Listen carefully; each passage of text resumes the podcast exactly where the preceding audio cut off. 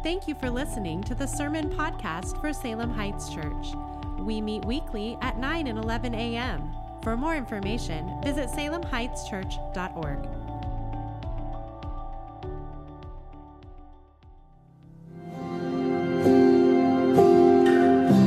In the beginning was the Word, and the Word was with God, and the Word was God. All things were made through him, and without him was not anything made that was made. And the Word became flesh and dwelt among us, and we have seen his glory. What is the Word? This Word that was with God and was God, through whom all things were created. Who does this glory belong to? The Word is Jesus, God the Son, the second perfect person of the Trinity. And just like God the Father and God the Holy Spirit, He has always existed. Before He had made the earth with its fields, or the first of the dust of the world, He was there. And yet today, we celebrate His birth. It's a beautiful image, the manger. Something so small, so temporary, used to feed creatures, should house the infinite Creator.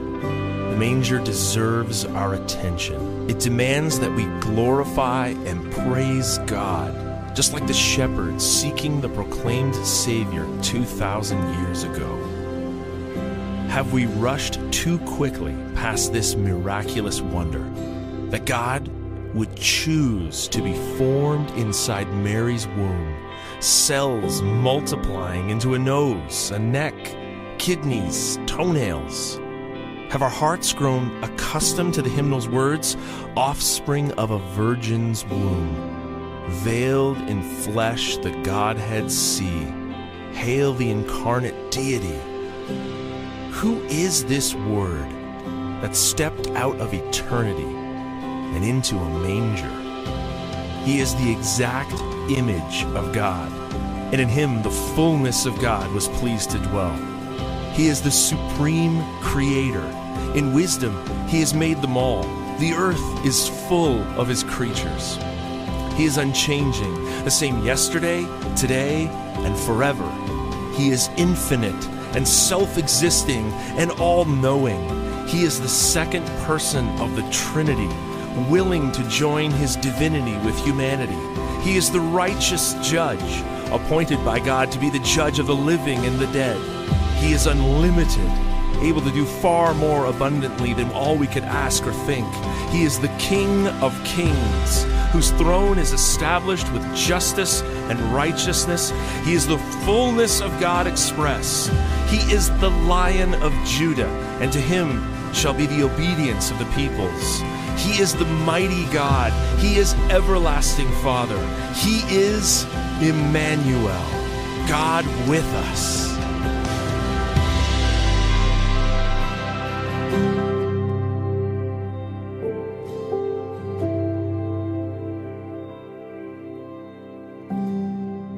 Christmas. This morning we're going to be looking at John 1 1 through 18.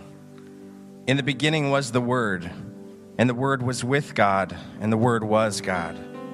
He was with God in the beginning. All things were created through him, and apart from him, not one thing was created that had been created. In him was life, and that life was the light of men. That light shines in the darkness, and yet the darkness did not overcome it. There was a man sent from God whose name was John. He came as a witness to testify about the light, so that all might believe through him. He was not the light, but he came to testify about the light. The true light that gives light to everyone was coming into the world. He was in the world, and the world was created through him, and yet the world did not recognize him. He came to his own, and his own people did not receive him. But to all who did receive him, he gave them the right to be children of God, to those who believe in his name, who were born not of natural descent, or of the will of the flesh, or of the will of man, but of God. The Word became flesh and dwelt among us. We observe his glory. The glory is the one and the only Son from the Father, full of grace and truth. John testified concerning him and exclaimed, This is the one of whom I said, The one coming after me ranks ahead of me, because he existed before me. Indeed, we have all received grace upon grace from his fullness. For the law was given through Moses, but grace and truth came through Jesus Christ. No one has ever seen God, the one and only Son, who is himself God, is at the Father's side. He has revealed him.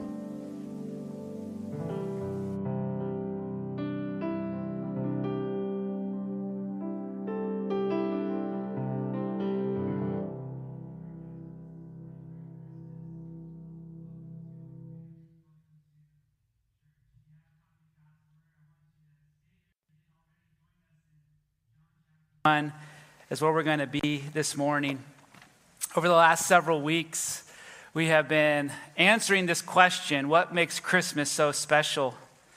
We started with the reminder that one of the central themes of Christmas and the gospel is this theme of reconciliation, that God initiated this restoration of our relationship with Him, that He took the initiative to repair our broken relationship with Him. We then looked at the idea of relationship and that the heart of the Christmas story is a relationship that God did not send his son just merely to, to kind of broker a peace treaty between us and, and God, but he came to pursue a relationship that ultimately would glorify him as he would restore creation. Last week, we were encouraged to join in the rejoicing that we see throughout the the Christmas story believing that the birth of Christ, the birth of Jesus, was truly good news for all people. And so this morning, what I'd love for us to do as we wrap up this series is to consider for just a few moments together the significance of the incarnation.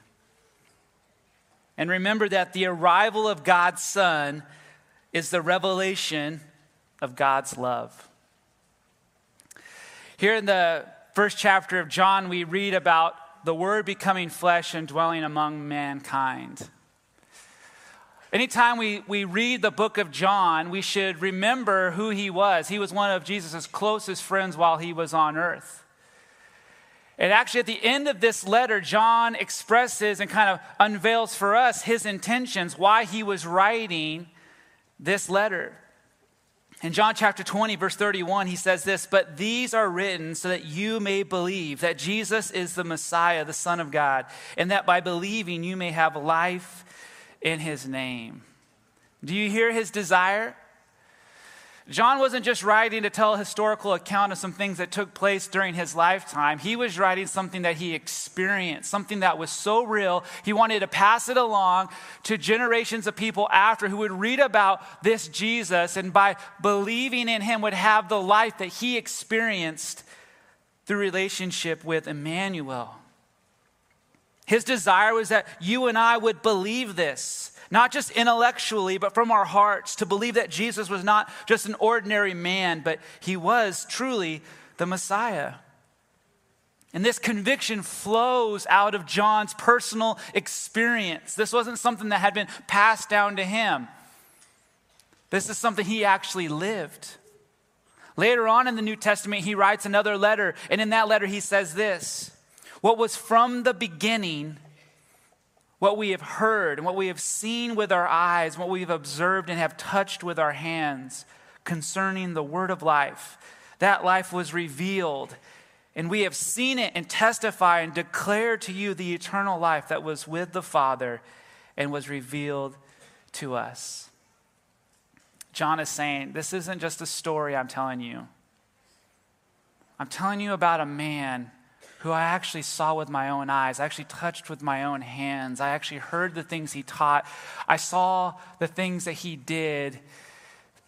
And this was no ordinary man. This was Emmanuel, God in the flesh. John is not simply retelling a historical event, he is giving a testimony to a supernatural event known as the incarnation. And so this morning in our text, we heard these words In the beginning was the Word, and the Word was with God, and the Word was God. He was with God in the beginning. All things were created through him. And apart from him, not one thing was created that has been created. And then we hear these familiar words. And the Word became flesh and dwelt among us, and we observed his glory, the glory as of the one and only Son from the Father, full of grace and truth. This morning we've come together to reflect on the incarnation. We've come together to have our minds reminded and our emotions stirred by the reality of the fact that God's Son did come to earth. And this morning we just want to take a few moments to reflect on that because here's the concern is that for many of us this is not the first Christmas we've ever been through. This is a very familiar story, a story that we've been looking at for years, decades, generations. But the concern is that our familiarity with this story might lead us to miss the magnitude of this miracle that John is talking about. One author suggests that once we wrestle with and truly understand for ourselves the incarnation, this idea of God becoming man, it becomes far easier to accept the rest of the teachings of the New Testament. He writes Some have argued that the supreme miracle of Christianity is not the resurrection of Christ from the dead, but the incarnation. The beginningless, omnipotent creator of the universe took on human nature without the loss of his deity, so that Jesus, the son of Joseph of Nazareth, was both fully divine and fully human. Of all the things that Christianity proclaims, this is the most staggering. And so this morning, I want to remind us of three reasons why we should celebrate the incarnation. Why we should celebrate, why we can say, Thank you, Lord, and, and to get together and, and have this time be not just an exchanging of gifts or time with family, but truly a celebration of what God did when He sent His Son to take on human flesh. The first reason that we should celebrate the incarnation is it's special. The incarnation invites intimacy with the God of creation. Here's how. There are two ways that God has revealed himself to mankind. There's two ways that he has communicated truth about himself to creation. The first way is through his physical creation. The Bible tells us in Romans that for his invisible attributes, that is, his eternal power and divine nature, have been clearly seen since the creation of the world. What the Bible tells us is that you and I have been given a mind that can perceive the world and universe around us. And when we look at that and we reflect on that and we consider all that has been created, we can actually begin to understand that there has to be a powerful creator of all these things that we see that we can see that this is a powerful God, an intellectual God, a God that has uh, uh, uh, intention and design. And the scripture tells us that we can learn about this God through our observation of creation. This is known as general revelation. Anyone can see this. But the second form of revelation that God has shown to us is known as special revelation. This is when God communicates beyond just creation. He did this first through his spoken word. As he began to proclaim things through audible words to men who wrote them down, and, and those words have been collected and organized. And what we now look at as our Bible, God began to reveal more about who he is. He didn't leave it for us to just kind of try to discern through our observation of creation. No, he actually took the time to communicate about himself through spoken word. But then he took it one step further. Verse 14 says again, The word became flesh and dwelt among us, and we observed the glory, the glory as of the one and only Son from the Father, full of grace and truth. In verse 18, John says this No one has ever seen God. the one and only Son, who is himself God and is at the Father's side, he has revealed him.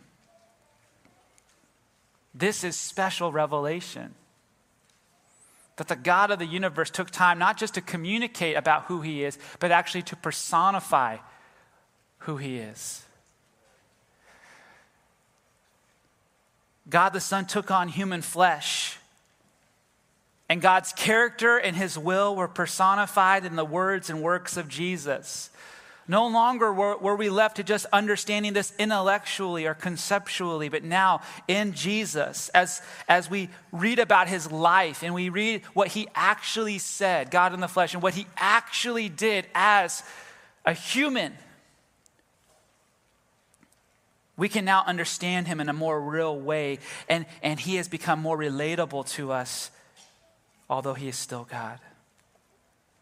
And so the incarnation is something worth celebrating because it has provided extraordinary access to intimate fellowship with our Creator. You can't help but read through John chapter 1, and right off the bat, John, one of clo- Jesus' closest friends during his earthly ministry, says, I want you to know right off the bat that Jesus wasn't just God, he, He's the creator of all things. John puts on, on display right at the very beginning in these first couple of verses the authority and the power that God the Son had, and yet he came on and took human flesh. He moved towards us. And now we can have relationship. We can have intimacy with God. He's not this powerful figure that stands kind of distance from us that we have to cower in front of. No, we can honorably and respectfully come near him because he's invited us to get to know him and to live with him. We should celebrate the incarnation because it's special. But the second reason we should celebrate the incarnation is it's one of a kind. The incarnation reveals the generosity of God's grace. There's a phrase that we see a couple times here in this opening prologue of John's gospel letter that we read in a couple other parts of John that I think is pretty familiar to us. It's this phrase, one and only. He says it here in verse 14 that we observe the glory. The glory is of the one and only Son from the Father, full of grace and truth. I don't know about you, but whenever I think about this idea of the one and only Son, I, I think of John 3 16. That God so loved the world that he gave his one and only Son. That whoever would believe in him would not perish but have everlasting life. Consider the generosity of God giving his one and only Son to us. Many of us are going to exchange gifts. We're going to receive things uh, over the next couple of days. Maybe we've already started our family traditions, and it's always enjoyable to receive a gift because that, that gift communicates something. It communicates a, a, a care or a value of one another. We want to show you that we, we love you. We want to give you something that expresses that love and care for another person. But there are certain gifts that have more value and have more meaning, not necessarily because of their financial cost, but because of the sacrifice that the gift represents. Some of my most cherished possessions as a dad are things that have no monetary value and would be of little value to you, but they're little bookmarks and little things that my kids made for me growing up. If you were to look in some of my books and some of the Bibles that are in my office, you would be flipping through there, and there would be a bookmark that have a picture of one of my kids when they were in kindergarten or first grade. And it would be colored, and there would be some theme to it. And at that point, that's what they had to give. This was love. Dad, I want to show you I love you. Thank you for being my dad. And they would create this thing and they would give this to me as a gift, and they'd be so proud of it. Why? Because it was the purest representation of their value and their love for me, and those gifts are precious. It's not something that, that, that was duplicate, it's one of a kind. My prayer this morning as we get ready to, to celebrate Christmas is that we would not just skip over the fact that God gave us his one and only Son. That statement is said over and over and over because I think it's intended for us to see it and to capture it and to hold on to it and not just move quickly over it. That God wanted to give us something of eternal value, something so precious. He's indicating to us not only the sacrifice that was made, but also that how generous his grace is. Remember that word grace, when we hear the word grace in the Bible, what God is communicating to us is that he is showing us favor that we do not deserve.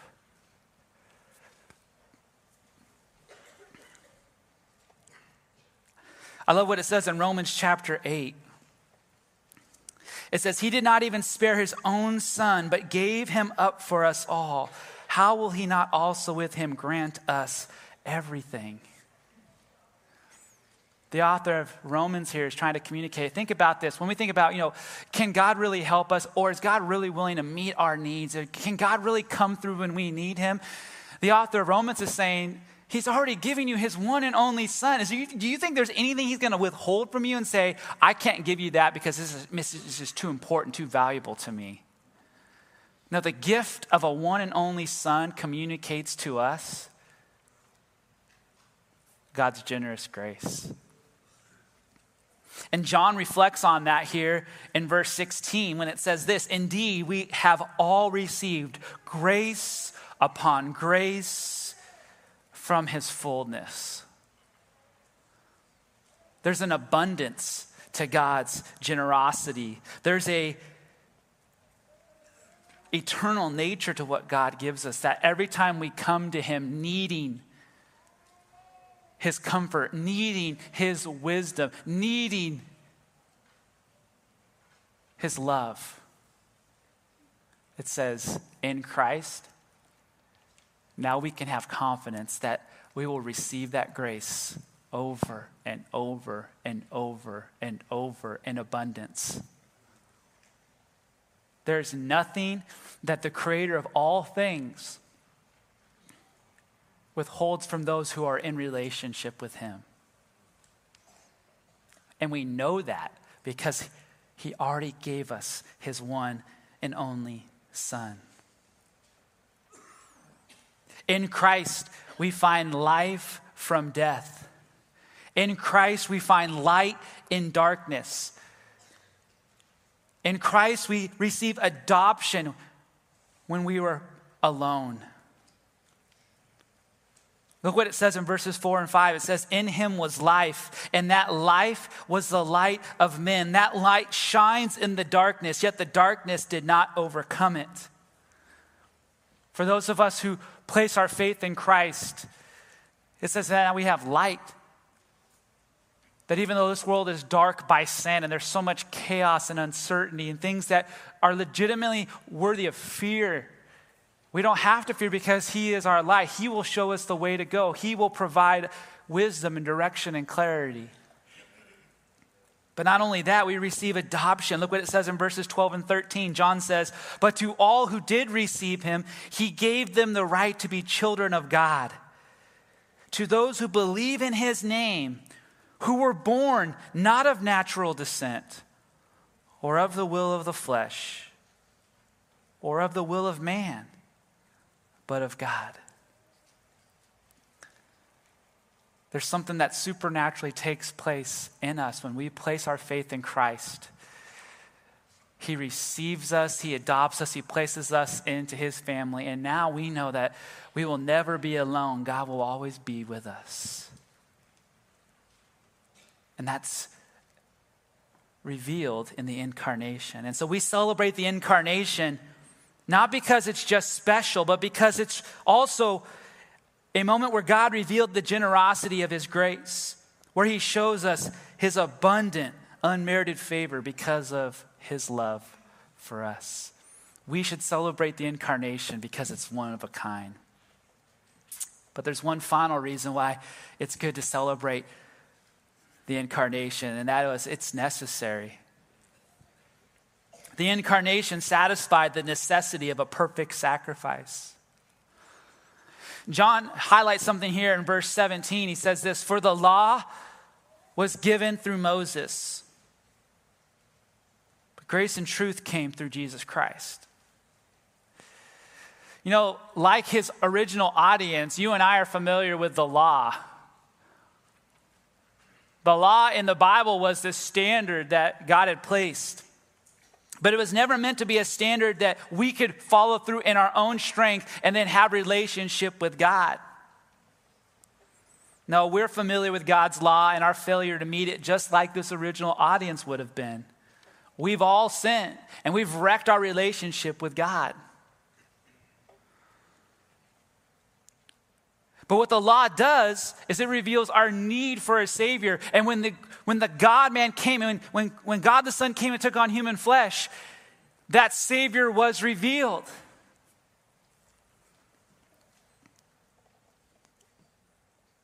The law revealed our need for a Savior, and that is just what God sent us.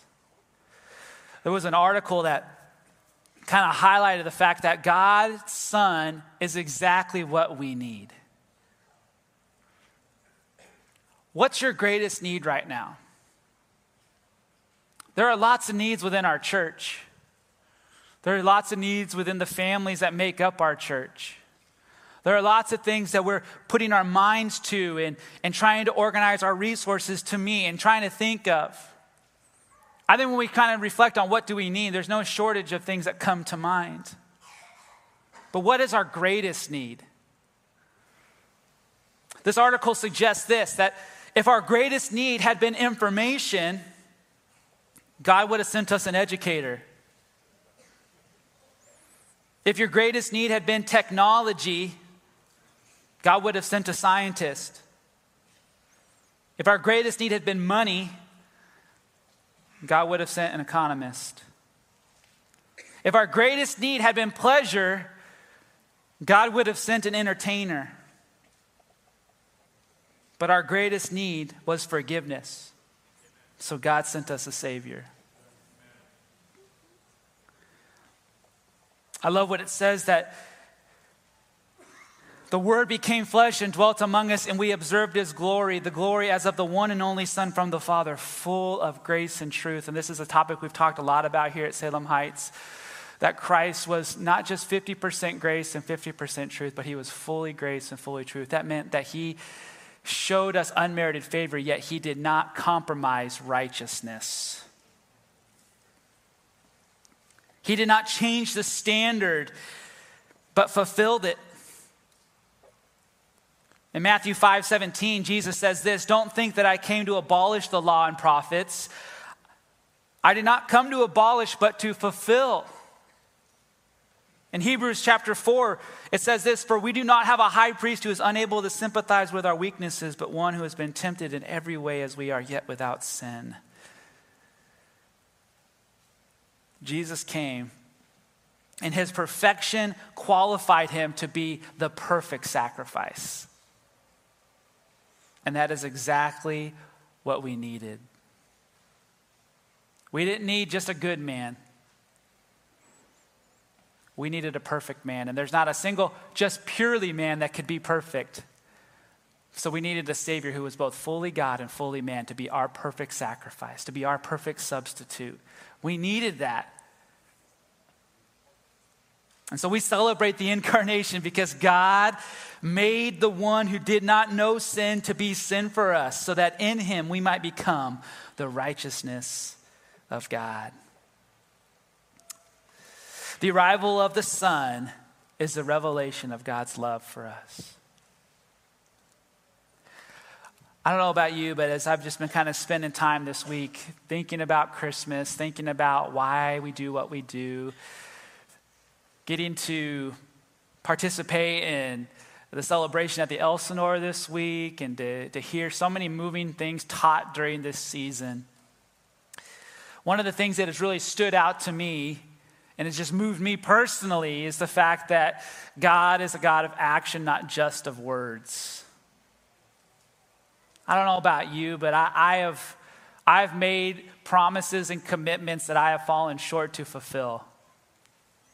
Sometimes, even with the best intentions, where it's like, I'm going to be committed or I'm going to show this kind of grace to other people. And then, because I'm fallen, because I'm broken, something happens where I draw a line in the sand and said, No more. But as we read through the Christmas story, as we read through these passages, like John chapter 1, if we'll take the time to actually just ponder what's being said here, what we're reminded of is that God is a God not just of word, but of action. He didn't just say he loved us in this kind of distant way, this impersonal way far from us. He said it and then he fulfilled it. He came near. More than just a spoken word, the incarnation was the revelation of love in action. John, in one of his other letters, writes it like this God's love was revealed among us in this way God sent his one and only Son into the world so that we might live through him. And love consists in this not that we loved God, but that he loved us and sent his Son to be the atoning sacrifice for our sins. God sent his Son to be the perfect sacrifice which ultimately is our benefit, but that wasn't his number one reason for doing it. His number one reason was to be glorified, that he would be glorified. And his glory, because he's such a good God, often results in our good. Amen? When God is glorified, He is so gracious that He allows that glory that He gets through our obedience and through our sacrifice to actually be for our good.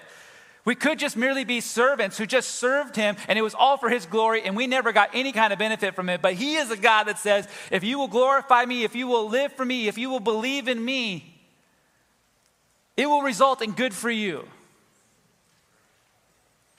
That's good news.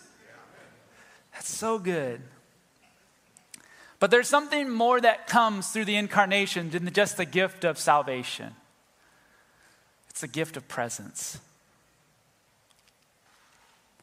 Have you ever been overwhelmed with life? Feeling like no one understands? Feeling like you get unsolicited advice that really isn't what you need?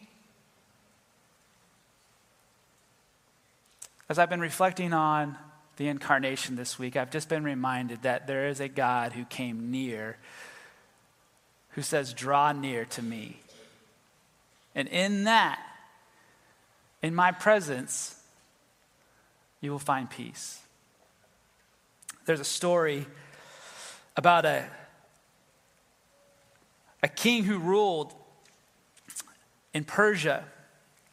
He was a wise king. He was known as a good king. Not all kings are, but he loved his people.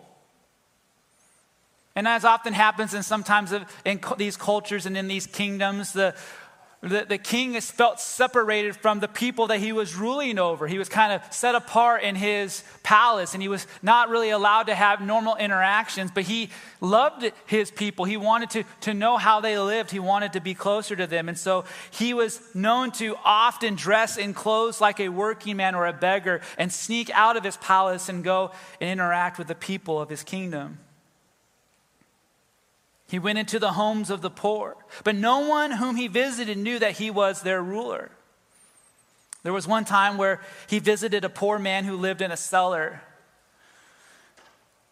He spent time with this man. He ate the food that poor man ate. He spoke cheerful and kind words to him, and then he left. But time and time again, he would leave his palace and he would continue to return to that cellar and visit that poor man. And one time he came and, and it just came to the point where he, he felt compelled to reveal his identity to this, this beggar who lived in a cellar. And so he disclosed his identity. And he said to this man, I am your king. And for a moment, the king thought that after making this disclosure to this man who lived in the cellar who had nothing, that this man would surely ask for some gift or favor from this king. But he didn't. Instead, he said, You left your palace and your glory to visit me in this dark and dreary place. You ate the coarse food I ate, and you brought gladness to my heart. To others, you have given your rich gifts, but to me, you have given yourself. The incarnation is the reminder that not only did God give us the gift of salvation, He has given us the gift of His presence. In Him, we find peace. The Word became flesh and dwelt among us. Here's my concern this morning. In the light of all the fun festivities that go into every Christmas, it is possible for us to actually identify with a section of this passage that we would be maybe slow to admit that that's really where our hearts are at. It says in verse 10 that he was in the world and the world was created through him, and yet the world did not recognize him. He came to his own, and his own people did not receive him. He came near, and he was unrecognized.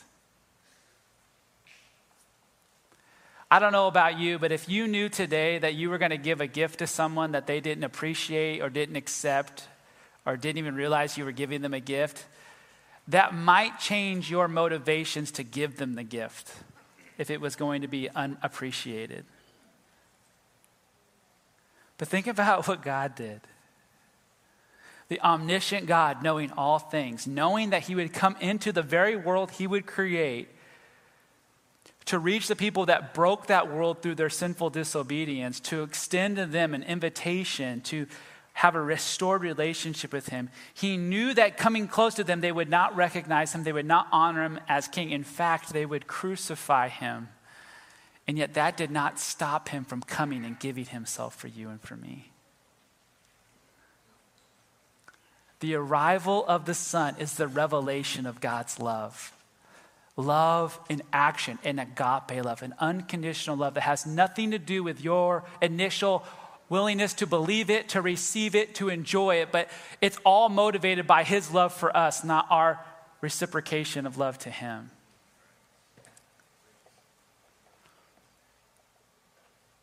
He came near and extended an invitation to draw close to Him. In Matthew chapter 11, Jesus says this Come to me, all of you who are weary and burdened, and I will give you rest.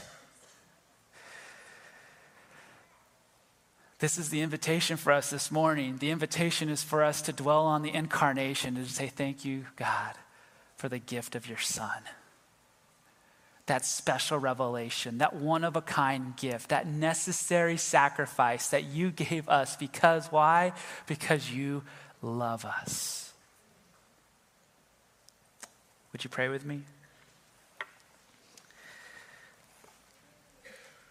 As we bow our heads and, and close this morning, I just want to remind us of John's desire. The man that God used to write down these inspired words that were read for us this morning and that we've been reflecting on in these last few moments had a desire that everyone who would read these words would believe that the person that he was talking about was the Messiah. John's desire for you and for, for me is that we would read these Christmas accounts, we would read these stories about Jesus, and that we would believe in him, not just intellectually, but personally. That we wouldn't be like the people who did not recognize him, but that we would see him as the Savior and desire to know him through faith And so this morning, I'm aware that there could be some of you who perhaps this is one of the few days of the year that you come to church. I first want to say, I'm glad you're here. We love it when you're here. But the desire for, for John and for, for our Savior and for us would be that you would come to know your Savior that you would recognize him, that you would believe that the Son of God came to earth to die, not for the sins of other people, but for your sins. To rise from the grave victoriously, proving he wasn't just a man, that he was God, and that he invites you now to have that relationship reconciled with him. I can't think of a better gift for you to receive this morning if you have not started a relationship with God than the gift of eternal life. And so this morning, if you want to receive Christ as your Savior, if you want to start that relationship, we would love to pray with you. We would love to speak to you after this service. We'll have some people up front who would love to answer any questions you might have. But I just want to remind you God knows exactly where your heart's at. He knows your skepticism. He knows your doubt. He even knows maybe some of the things you're angry at Him about. And yet that never stopped Him. Already knowing that would be the reality today, He still came to the earth and died for our sins. But for those of us this morning who have a relationship with God, I would just ask you to consider this this morning. Do you know Him? Have you spent time with Him? Have, do you know His voice?